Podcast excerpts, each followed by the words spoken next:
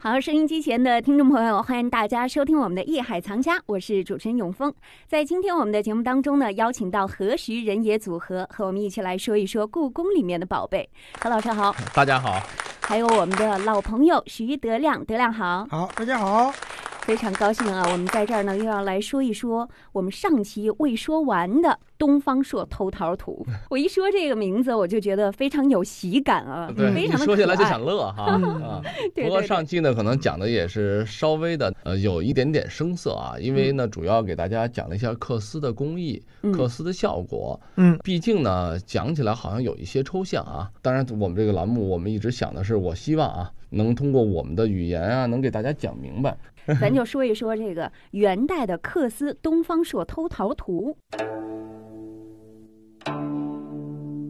元克斯《东方朔偷桃图》描绘了东方朔从仙境偷桃的场景，神情生动，惟妙惟肖。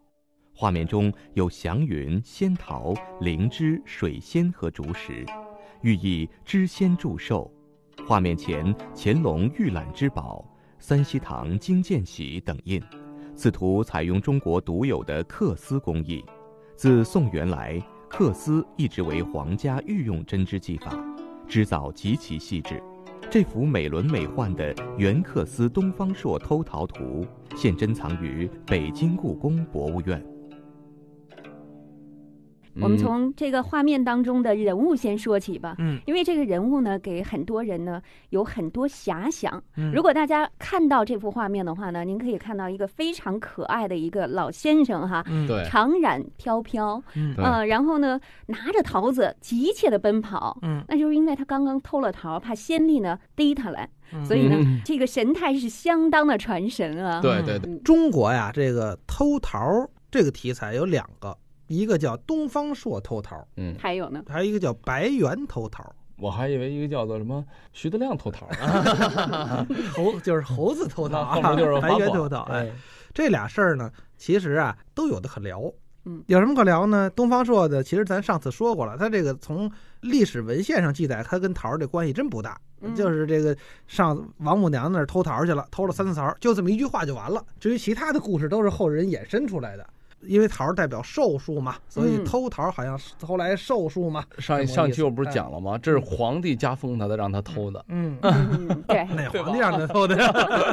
呃，汉武帝啊，呀？完了，这个呃，还有这么一个偷桃儿呢，就是白猿偷桃儿。嗯这个故事呢，就是其实比这个东方朔偷桃儿有意思啊。这是这个呃，孙膑庞涓嘛，随鬼谷子啊学艺，呃，让这个孙膑看这个仙桃儿。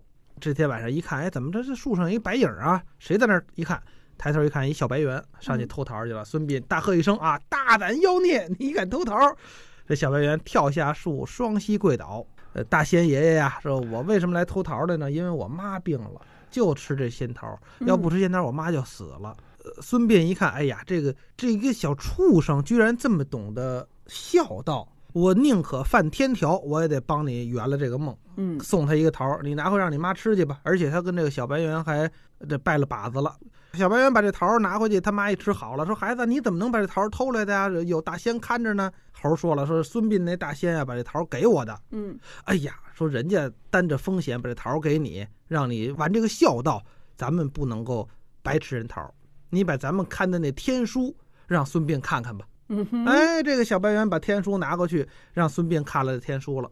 看完之后，孙膑立刻能耐大了，那、嗯什么也都会了，什么著名军事家哎著名军事家了。他师傅回来，哎呦，就知道了，你是不是看天书了？说是啊，人家那猴给我拿来让我看的。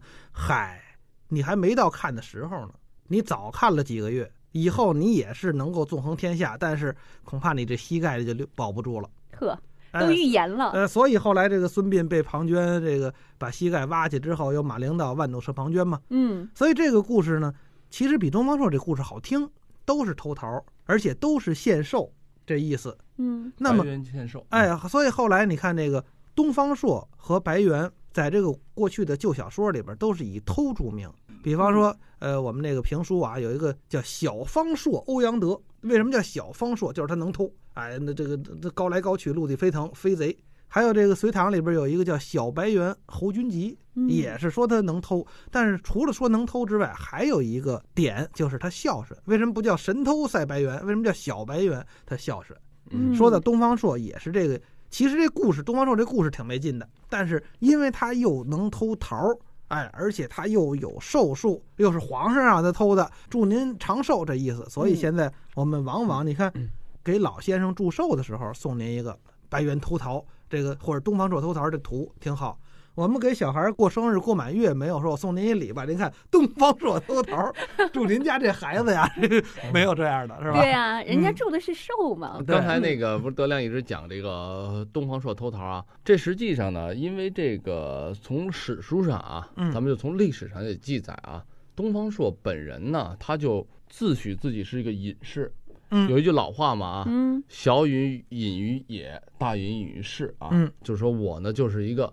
呃，在这个朝廷中的所谓隐士，嗯嗯，就实际是他也是放浪形骸的啊。这个本身他在记载中，他也是一个不拘小节的一位大臣。嗯一般的，咱们说有些才华的人满腹经纶，同时呢，嗯他又会藐视一些所谓世俗的一些东西嗯，这都是贴近呢什么贴近了民间、贴近百姓的一个状态。嗯然后刚才说，既然是皇帝，既然是本身有附会他，他也有他的特点，他就是说，咱们说正史中曾经也记载过他偷酒的事儿。嗯他为什么咱们说这个是相声界的什么祖师爷啊？嗯有关系。汉武帝的时候嘛，那个时候他就是中国啊，在嗯汉的时候啊、是崇尚道教，那时候就听说君山上有呢，哎，就这个一个酒，嗯，这个就是就长生不老可以饮了以后，好斋戒七日啊，嗯哎呀，斋戒完了以后，派这个童男童女们就采酒去了，嗯哎，把这酒打回来以后呢，东方朔呢。实际上，我相信啊，就是他可能不相信这些东西，没有这样的东西。有怎么办，猫腻，他就 哎哦哎，他就给喝了，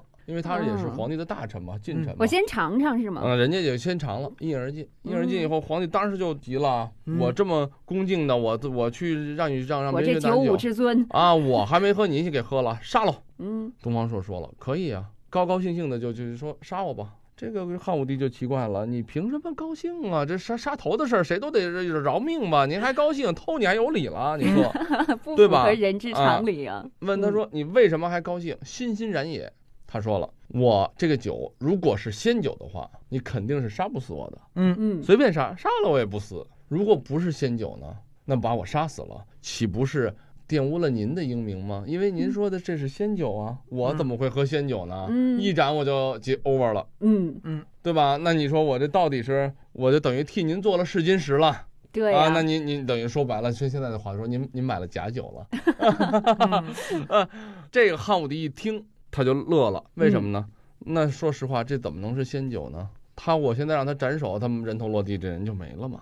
那看来呢，啊，这个酒呢，也就是一个一个传说，人还是胜不了天的，生死有命啊。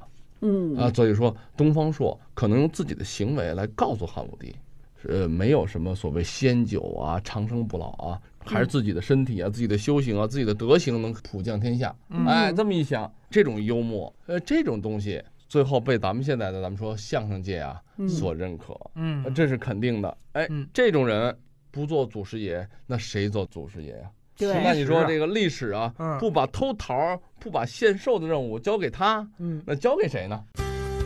您正在收听的是《艺海藏家》。